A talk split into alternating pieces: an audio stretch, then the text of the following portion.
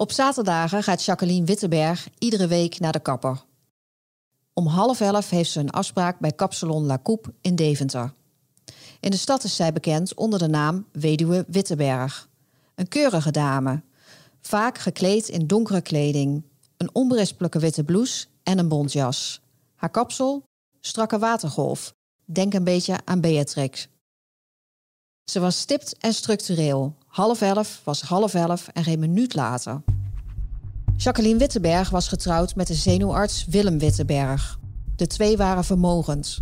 Maar hoeveel geld ze precies hadden, wist eigenlijk niemand.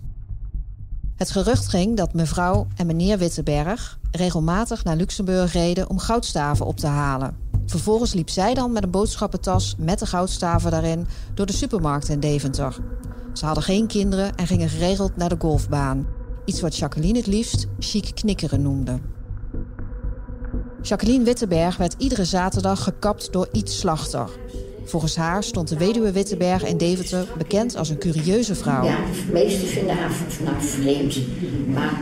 Het is ook Iet die op 25 september 1999 alarm slaat als de weduwe niet komt opdagen op een wekelijkse afspraak. De weduwe Wittenberg wordt later door de politie gevonden. Voor de haard in haar huis, met 5 messteken in de borst. Gewurgd en achtergelaten in een plas bloed. Een aantal maanden later wordt de belastingadviseur van de weduwe Ernst Lauwers opgepakt voor de moord. Hij wordt vrijgesproken door de rechter en een paar maanden later alsnog veroordeeld. Hij krijgt 12 jaar gevangenisstraf. Maar waarom is er nu, 20 jaar later, nog steeds twijfel over deze zaak? De camera's zijn nu stom. De camera's en de foto's zijn nu stom. Is Ernst Lauwers terecht veroordeeld? En waarom bemoeit opiniepeiler Maurice de Hond zich zo obsessief met deze zaak? En wat is er waar van zijn beweringen dat de klusjesman, die kind aan huis was bij de familie Wittenberg, het gedaan zou hebben? Waarom werd juist deze moord Nederlands meest roemruchte moordzaak? Voor De Stentor is dit Karin Smolders. Je luistert naar een podcast over de Deventer-moordzaak.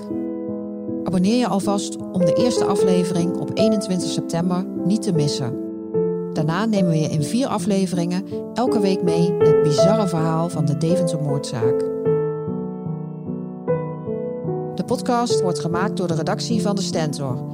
Niek Verhoeven, Ivar Penris, Bas Klaassen en ikzelf, Karin Smolders.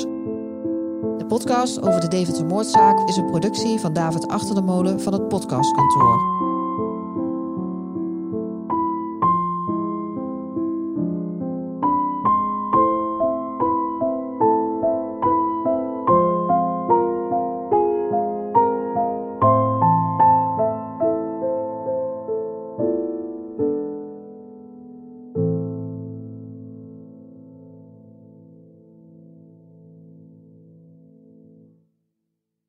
In De Stentor lees je alles over de wietteelt in jouw buurt en de ecstasyproductie in Nederland en de Mexicaanse cocaïneoorlog. De krant die het nieuws uit jouw regio, Nederland en de wereld bij elkaar brengt. Download nu de app van De Stentor en mis nooit wat voor jou belangrijk is. De Stentor. Altijd dichtbij.